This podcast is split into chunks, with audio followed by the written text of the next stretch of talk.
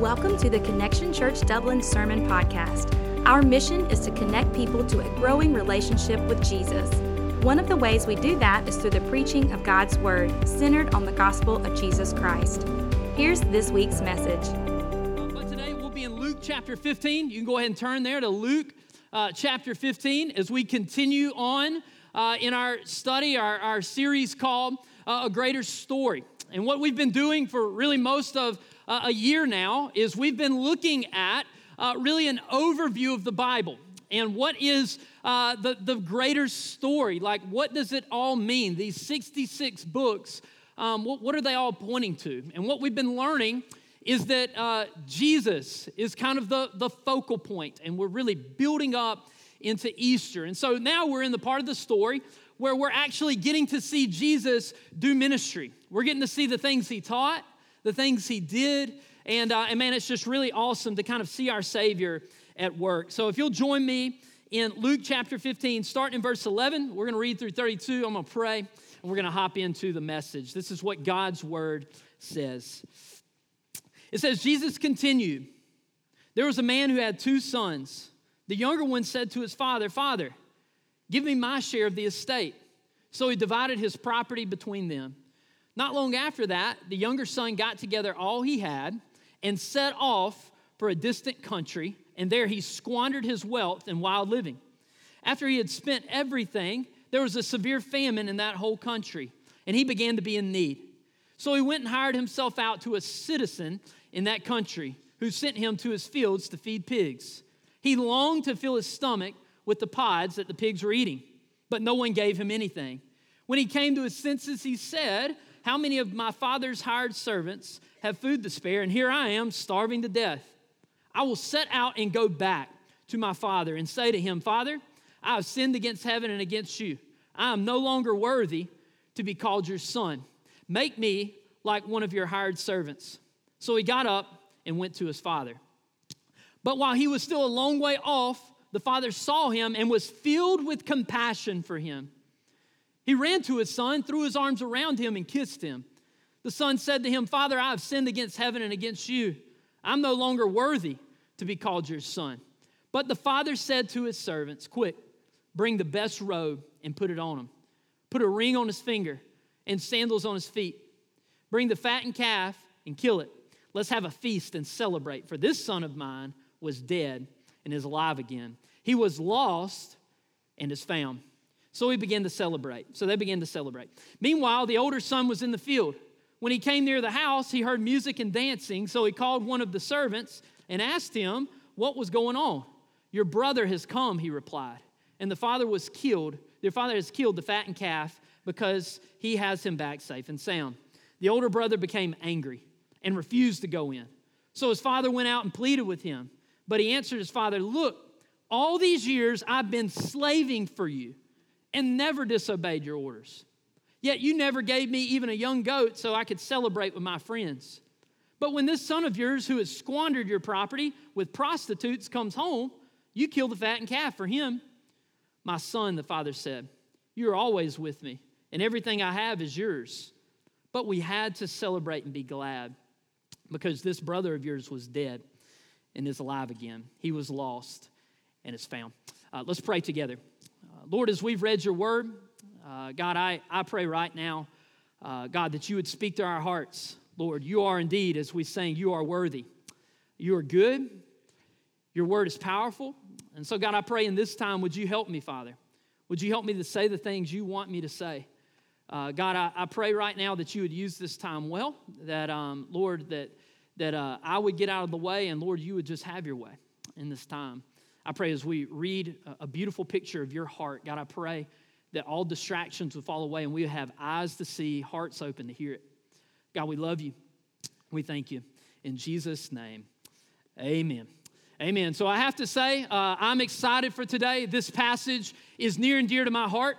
Uh, many of the, the characters in this parable, I feel like I've been them at one time or another. Maybe some of you that have been following the Lord, you can really relate with some of the characters. Uh, but today, I really want to center in on the father heart of God, the love of God the Father, okay? And I really want to start out by sharing some stats with you about God's good design, and that we all were designed to be loved by a Father, right? That, that is in God's unique design that we believe that God the Father created all things, that there is a God, and that uh, he is good, and that this is his word.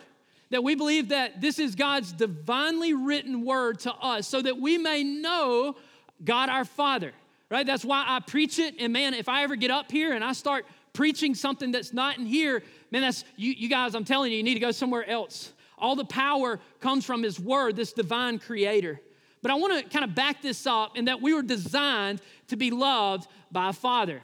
Now, I'm talking about our heavenly Father, but I want to talk through some stats about earthly fathers. Did you know that sixty-three percent of youth suicides are from fatherless homes? ninety percent of all homeless and runaway children are from fatherless homes. eighty-five percent of all children that exhibit behavioral disorders come from fatherless homes. seventy-five percent of all adolescent patients in chemical abuse centers come from fatherless homes. seventy percent of juveniles in state-operated institutions come from fatherless homes.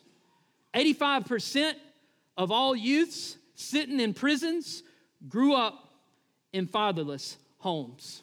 And so I'd love to share where all those things, those come from trusted sources. But I think, could we all agree that we are designed to have a relationship with our earthly Father? Can we just say that? That obviously, if, if all these things are happening, there, there is obviously some sort of design, some sort of creator that has made these things to operate in a way that is good, that's good for human flourishing.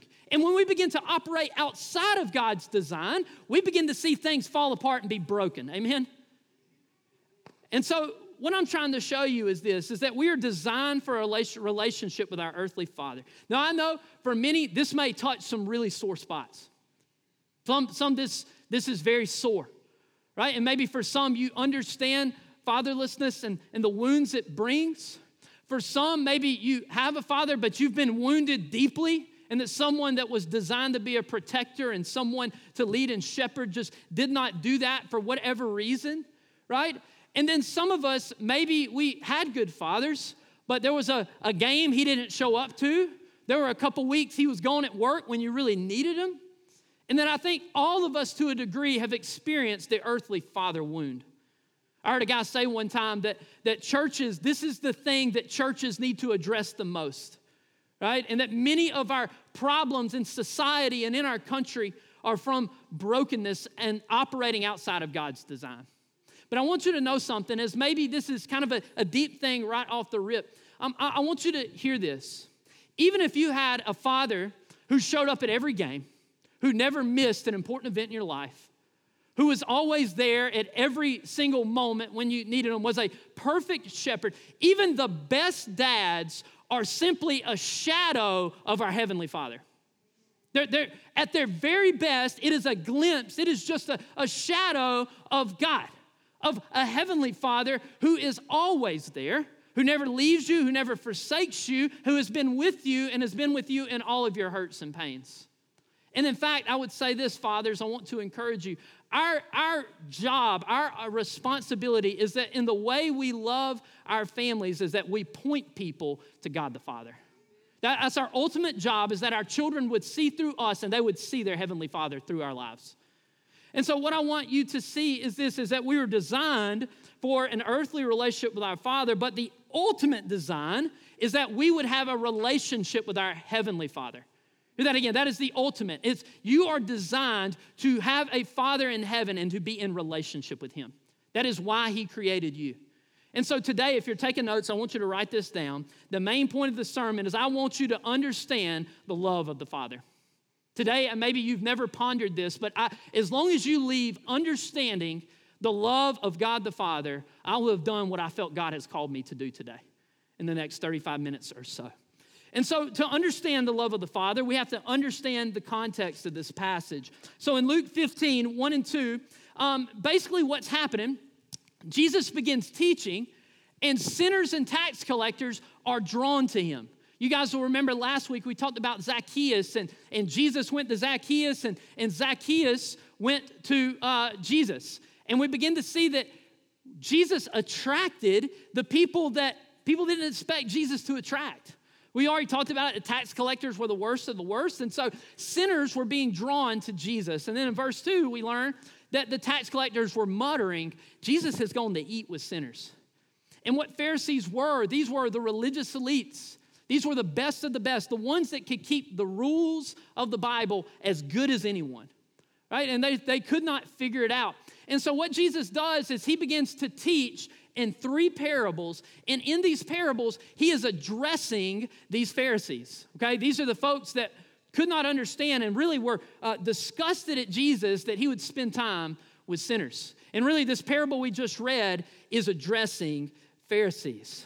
And so I want you to understand something here, okay? Uh, the, the, the parable is about those last verses, twenty-eight through thirty-two, uh, when he talks about the older brother who is basically furious that his younger brother, who has spoiled all his father's stuff, comes back home and the father gets fired up about it. The older brother is angry. He can't celebrate that his lost brother's been found because he feels like God hasn't seen his own self-righteousness. And what he's doing is showing them, the Pharisees, that, hey, you guys are the older brother here, and this is wrong. And the Pharisees had no understanding. I want you to hear this. The Pharisees had no understanding of the father's heart, because they did not have a relationship with the Father. Hear that again. And that they were caught up in religion. I want you to hear this from me, that it is about a relationship with God and nothing to do with religion. And that's really what he's addressing here, is that you guys are missing it. See, Jesus attracted sinners while Pharisees repelled them. Now listen, what does this say about the state of the church today? That the Pharisees repelled sinners, but Jesus drew them. Lost sinners came to Jesus because he cared for them. He understood their needs and tried to help them, while the Pharisees criticized them and kept their distance. Warren Wiersbe said it like this: Pharisees had a knowledge of the Old Testament and a desire for personal purity, yet they had no love for lost souls. So today, I, I want you to hear this, and I don't want you to miss it. I don't want us to fall on the air of the Pharisees, but I want you to see the heart of the Father. So the first thing I want you to see in this story to really understand is a rebellious son, a rebellious son. And so in verses eleven and twelve, we see the son do something very, very strange for this culture. It says that he goes to his father and he says, Father, verse twelve, give me my share of the estate. So he divided the property between them. Verse thirteen, it says, not longer after, long after that, the younger son got together all he had, and he set off for a distant country, and he squandered his wealth in wild living. And so basically what's happening here is that the son knows the father, like he has, uh, he understands the love of a dad that cares for him, and says, hey, Dad, I want my share of my inheritance, which is your stuff. I want to take mine, and I'm going to go do what I want with it. Now, this may seem not a big deal, but I, I want you to know that there is no precedent in the customs of Jewish and Arab culture for a father to divide his property with his children before his death. Like, this would have been the insults of insults. This would have been unheard of. of basically, what it would be like is a younger son, a baby brother, going to a father and saying, Dad, I wish you were dead. I want your stuff so much, I wish you were dead. Give me what's mine, and I want to go. And the result of this insult uh, in that culture, what most fathers would do is that they would beat the son into submission and say, hey, get back in line. You are crazy. Or either the second thing, they would say, I'm disowning you. You're gone. But what the father does is we don't even see him get upset. He divides the portion. He gives the son his inheritance and lets him go where he wants to go. He allows him to take his stuff Um, and to go. And so um, in, in these parables, th- there's ninety-nine sheep. And in the first part, there's ninety-nine sheep. And, and it says that one walks off and God goes to get him. And it says he rejoices when a lost sheep is found. Well, sheep are careless. In the second parable, right up under in chapter fifteen, uh, we see ten coins that a woman has. She drops one, it becomes lost. And it says that the lady sweeps the whole house until she finds the lost coin. And it says all of heaven rejoices. Well, lost coins happen through carelessness. But in this passage, the son leaves for outright rebellion. Like he, he is saying, God, I don't want you. I want to go my own way. And maybe for some of us, man, we have a hard time understanding this, but maybe for some, you need to go back to when we were about sixteen years old. You guys tracking with me? All I needed was my keys, man. I was ready. I didn't need my dad to tell everything. I knew it all already. Just give me my keys, make sure I got gas money. Dad, I know how to do my life. Can anybody relate? Let me hear an amen or something, okay? You guys remember thirteen, fourteen, fifteen, sixteen, and that, man, we think we've got it all on our own, and the greatest thing we want is to be independent of our parents. That's what we desire. That's what we want. We want to go our own way and to do our own thing. And there's this rebelliousness of our parents. They don't know what they're doing. I can do a better job than they can of living life. And so we go, and then what many call we sow our wild oats, right? We go and we run off. But see, I wanted to take you back to something here of what we're seeing has been really a part of a greater story the entire time we've been together. And that our problem originates in Genesis three. When Adam and Eve ate of the fruit in the garden, what they were saying was, God, I want to be independent of you. Lord, I want to go my own way. And it starts all the way back. If you're taking notes, I want you to write this down. Sin is rebellion against God's good design. Sin is rebellion against God's good design. And so he rebelled against the Father's love. He goes out and he takes all his dad's stuff and he goes to live how he wants to live. And it says he squanders it. Imagine half of your dad's stuff, it's gone. And what I think we can learn here, and take this with you, living apart from the Father's design does not go well. If you don't agree, I want you to think about it. When we desire and crave that, that new car and we think that we will be satisfied when we get that one thing we've longed for, how long does that feeling satisfy us? How long when we want to remodel our home or maybe we want to get to that next thing, that next thing on our list, and we think about, man, as I get wealth, I can spend it just how I want. And even when we get the finer things in life, we find that it does not satisfy. Am I, are you guys tracking with me here? And that he was squandering in trying to gain more and more and more and thinking that it would satisfy, but we learned that it ultimately left him broken. I think about it when it comes to sin of outside of God's design. When we live sexually outside of God's design, right, it leads to brokenness and pain. And that we said it last week, that sin always overpromises, it always underdelivers. And as we dive more into it, the more and more broken we find ourselves. I'd say it, Wiersbe had this to say. He said, a prodigal son learned a hard lesson. You can't enjoy the things money can buy if you ignore the things that money can't buy. We can't enjoy the things money can buy if we ignore the things money can't buy. And really, I think all of us, when we think about the prodigal son, to some shape, form, or another, we have all gone through times of rebellion in our life. I want to I want to share my story of, you know, I, I don't have this story of just going absolutely bananas and just wrecking my life by all the earthly standards. No, what my life looked like was this, is that I had a pretty good life on the outside, was kind of living life how I wanted. Didn't do too bad, and student, like sure, I would go out, but every college kid does that, right? And so I didn't do too bad, and, and I had some good friends. I had um, a pretty girlfriend, and, and like by the world's standards, I had everything a young man should want. I should be full, right? Like as I was living in my distant country, doing life the way I wanted to do it, um, man, I woke up, and you know what haunted me? It was a life without purpose. And that my life is exactly how I think I wanted at this time, but I wake up and think, God, I don't know why I wake up. Lord, I, Lord, I need something different. And man, when I found the gospel, he found me in that lowest of low place, and he um, delivered me from those things. And so I, I want you to take something with you here about sin. Sin promises freedom, but only brings slavery. It looked like freedom, but it brought him to slavery. Sin promises success, but only brings failure. Sin promises it looks good, but it leads us right here in a broken spot. And then lastly, hear this. Sin promises us life, but the wages of sin is death. And those are things we can take and begin to see. And we see that this son living in rebellion outside of God's design, it did not go well. And the son had to learn a hard lesson. But in verse seventeen, we see that the son had a repentant heart. A repentant heart. So maybe you're thinking on that, and you're thinking about your time in rebellion, and you're thinking about um, what does it look like to have a repentant heart? Well, look with me in verse seventeen. It says, when he came to his senses, he said, how many of my father's hired hands have food to spare? And here I am, starving to death. I believe this is the point when he finally realized, hey, you know what? Like, I've messed up, like royally. Like, I, I have spent my father's stuff, and I'm out here eating with pigs. Now, I, I come from some stockyard background. This is some nasty things. You hear me? Y'all like them ribs and all. Y'all don't like how they made, I promise you, right? I know y'all picking the part. I saw some of y'all out there, man, crushing. Listen, it's a lot better on the back end than the front end. You understand? Pigs are nasty creatures.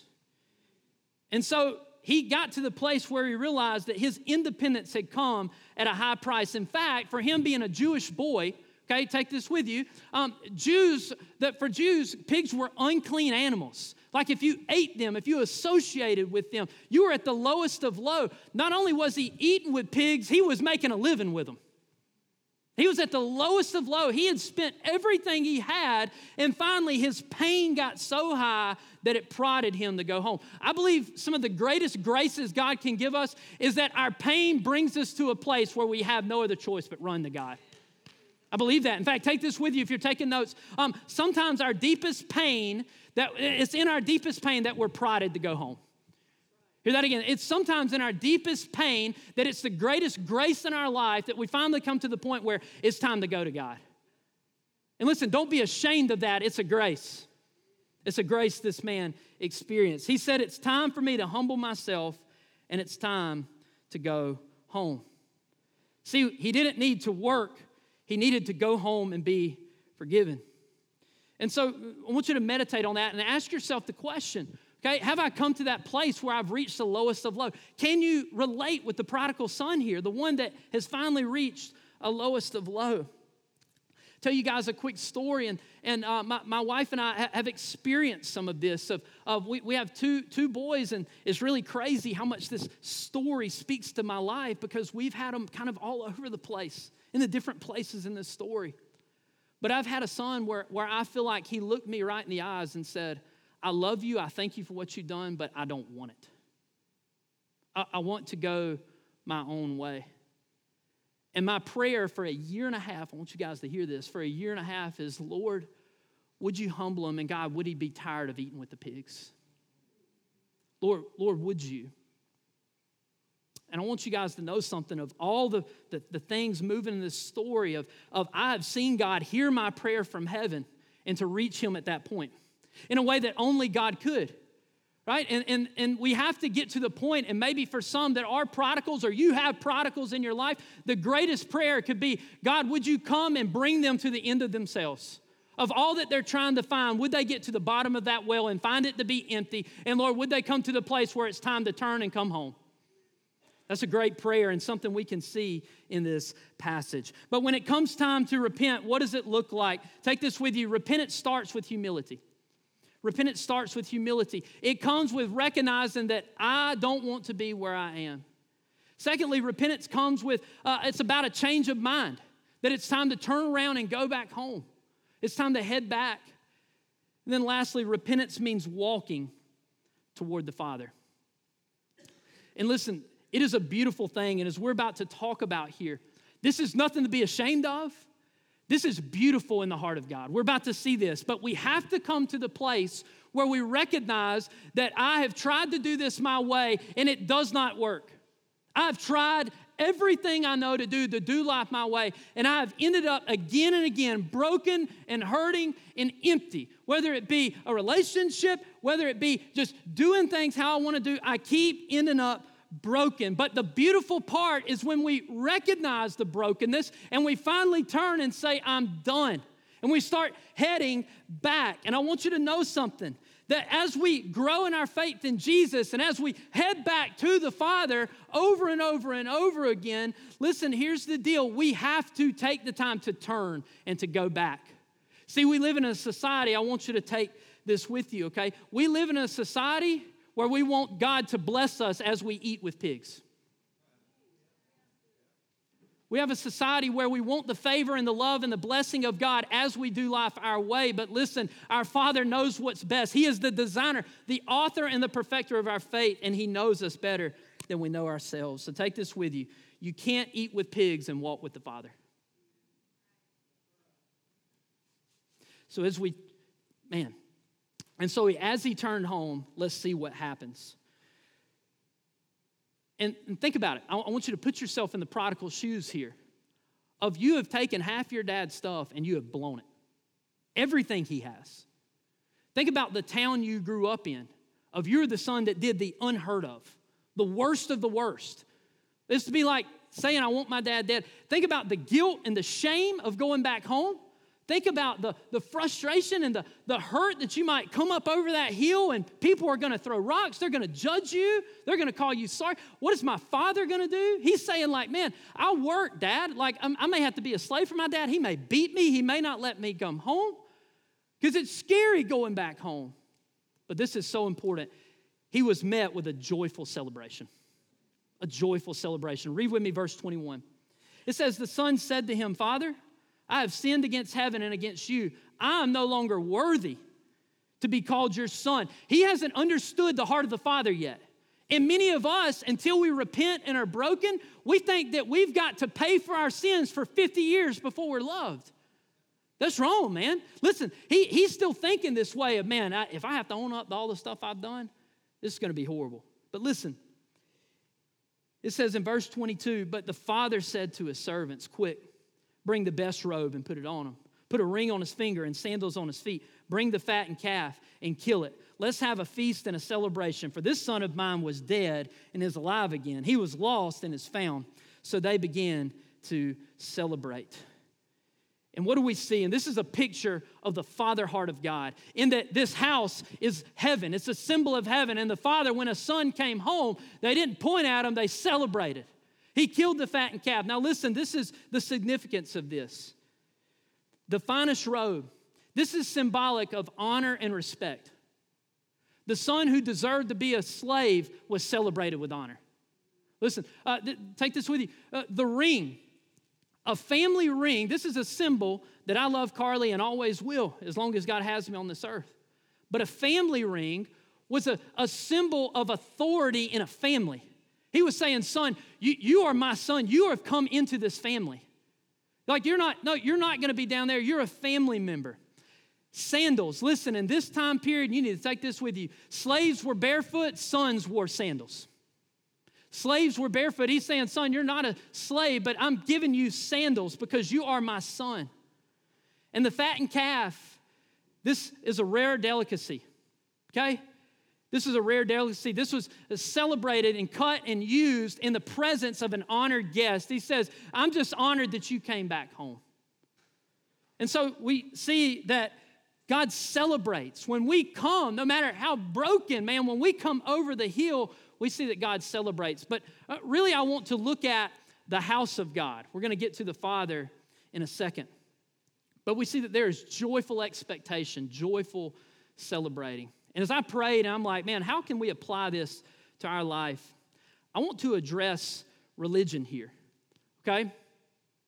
Because how many times do people not respond to the call of God for fear of what people around them might say? You know, if we, if we, what if we responded? What if I came home to God? And, and uh, man, what would people say if I came home, right? And that this is the heart of religion. Man, if I went down and prayed, y'all ever been in a place where I say, well, I wonder what they did this weekend, right? And man, it is a beautiful thing in that fact, humility and repentance and being broken before the Lord, it is the mark of a healthy believer and it is the mark of a healthy church. And I'll just say this, when someone gives their life to Christ, when people come to be broken before the Lord that come back and say, God, I'm ready to come back home, it is something we should celebrate. Right? And it's something that, that we should do, we should be about, and we should celebrate the right things. Because you see in verses twenty-eight through thirty-two, the older brother's like, this is bull. Why do y'all celebrate this guy? I've come to Sunday school for thirty years. Y'all ain't throwing me one darn party, right? I've been here, I've been here for forever. You know, Father, what are we doing? He said, God, I've been slaving for you. I've been trying to live right. I've been showing up. I've been serving. I've been doing these things. Listen, and some of you, we need to take this with us. There's a di- big difference between slaving for God and walking with God. There's a big difference between slaving for and walking with, and that God's heart is not so we may become more self-righteous so that others may celebrate us, but that we may become more Christ-like so others may meet him. This is, man, I'm telling you, this is a word our part of the world needs to hear. We need to celebrate the things God celebrates. We're baptized the next weekend, and there are some incredible stories. And listen, we got to be joyful about these things because, by golly, if heaven celebrates them, we should celebrate them. Amen? That's just true, man. Because, I, I and, and, you know, if we start all looking nice and neat, and, and I, I just got to share this. If we start looking nice and neat, and I keep preaching the gospel, and nobody is moved, or we don't see any brokenness or confession, if we start looking all nice and neat and pretty, I'm going to get nervous because no one around Jesus looked that way. If this doesn't feel a little grimy, we, we are missing it. It should feel a little grimy because this is what Jesus' ministry looked like. Because, see, we have to be happens, our people celebrate. Because when we celebrate the wrong things, what happens are people that sit in Sunday school for forty years, they never make a disciple and wonder why their church is dying. That's just true, man. And that our heart should break and celebrate the things that God celebrates. And that's why I say I love you each week. Man, I do, because God does. He does, man. He is fired up that you're here. It just is. And so we see that we need to be joyfully celebrating the things that God celebrates. And now, the main point of this message is I've wanted you to see the heart of God. We've seen a rebellious son who took God's stuff, the Father's stuff, and spent it. We've seen that he got to the place of repentance and he humbled himself and he said, even though this might be painful, I'm going back home. We, we've seen that um, that all of the house of God celebrated and were joyful. You see that in this earlier parable. It says that there is more rejoicing in heaven over one lost sheep that comes home than ninety-nine that don't need to, that don't need help. And now I just want you to focus on the loving Father, a loving Father. And that as it was unprecedented that a son would leave, that a son would take his stuff and go, I want you to see something here. That God did not cut the son off. You know what I mean? Like, like when the son came over the hill, the only reason you would see a son, and I know the pain of looking for him. That the wound was open, and I know the pain of rejection from family. I, I, I know that in my bones. And I've needed some Some godly love that I didn't possess in my flesh, but I needed it in my spirit. And that it is much more painful to leave the way open for people to come home. Listen, if you're wondering why Jesus hasn't come back to earth yet and undone all this stuff we're walking in, it's because as people are living in rebellion and squandering God's stuff, God leaves that wound open and allows patiently for more sons to come over that hill. That's why.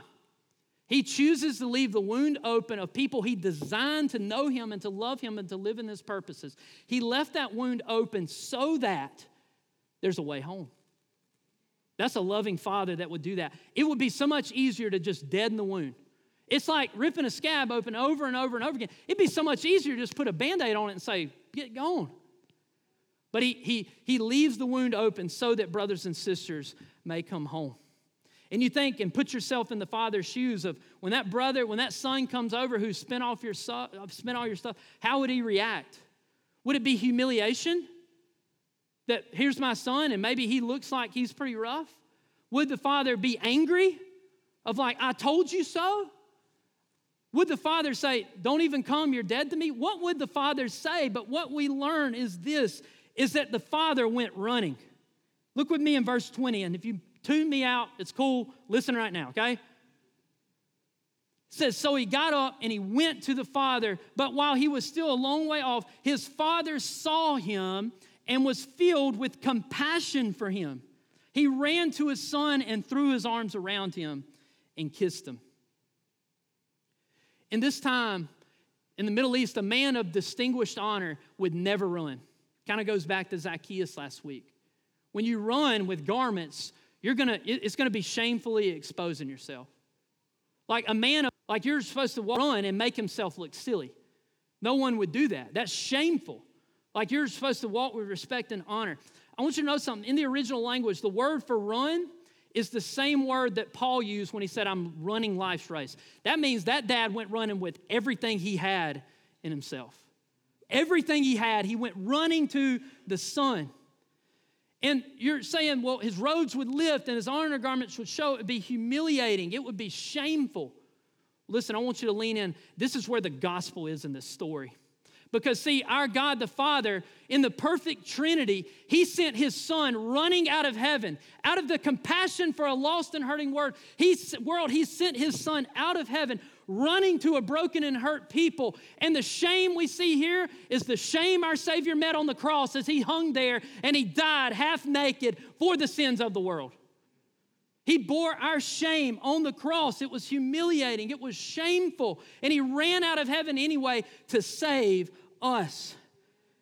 And instead of the Son having to bear that shame. Now listen, you remember that crowd? You remember that, that, that whole town around his father's house? They were probably going to ridicule that son.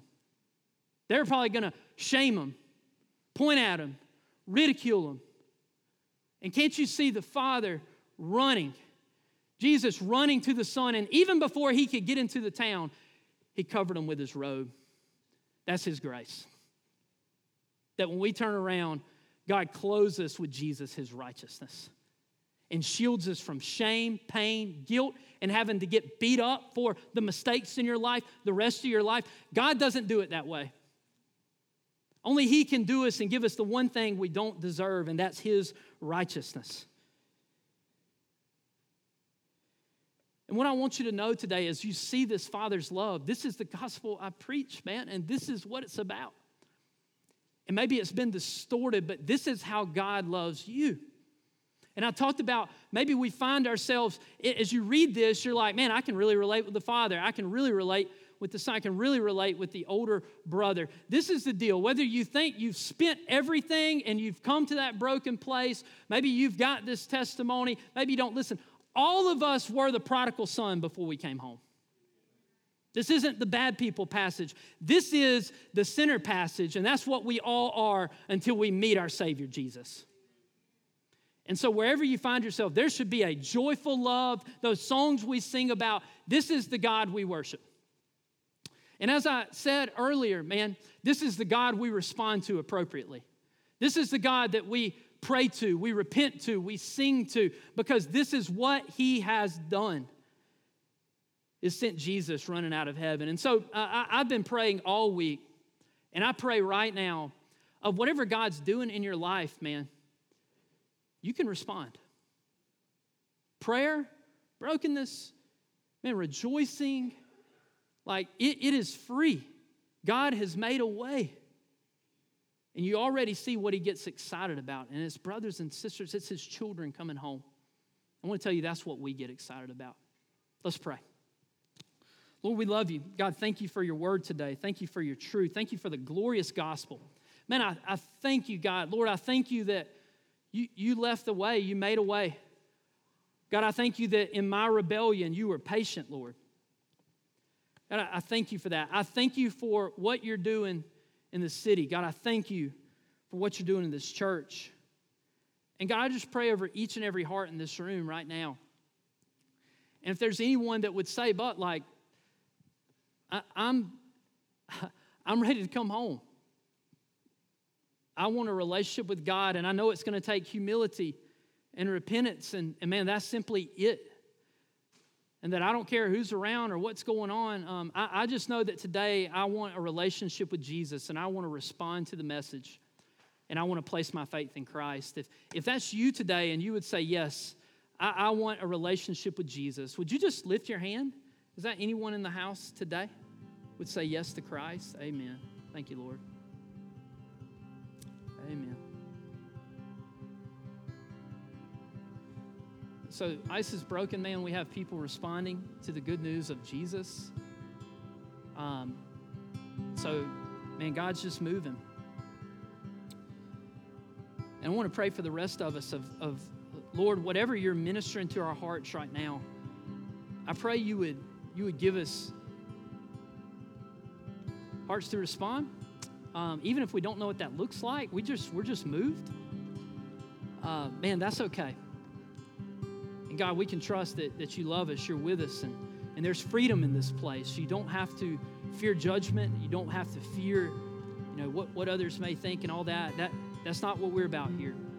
Lord, we want to be about your business. Lord, we want to celebrate the things you celebrate. God, we want to do the things that you want us to do. So, God, we love you. I thank you for this time. I thank you for this word. In Jesus' name, amen.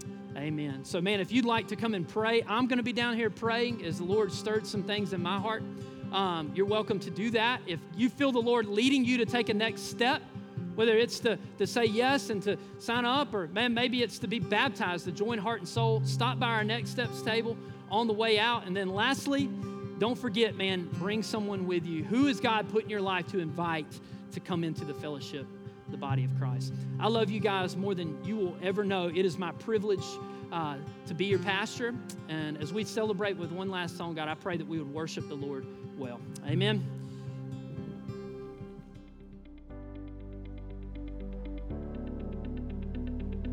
Thanks for tuning in to the Connection Church Dublin Sermon Podcast. We pray that this message stirred your affections for Jesus.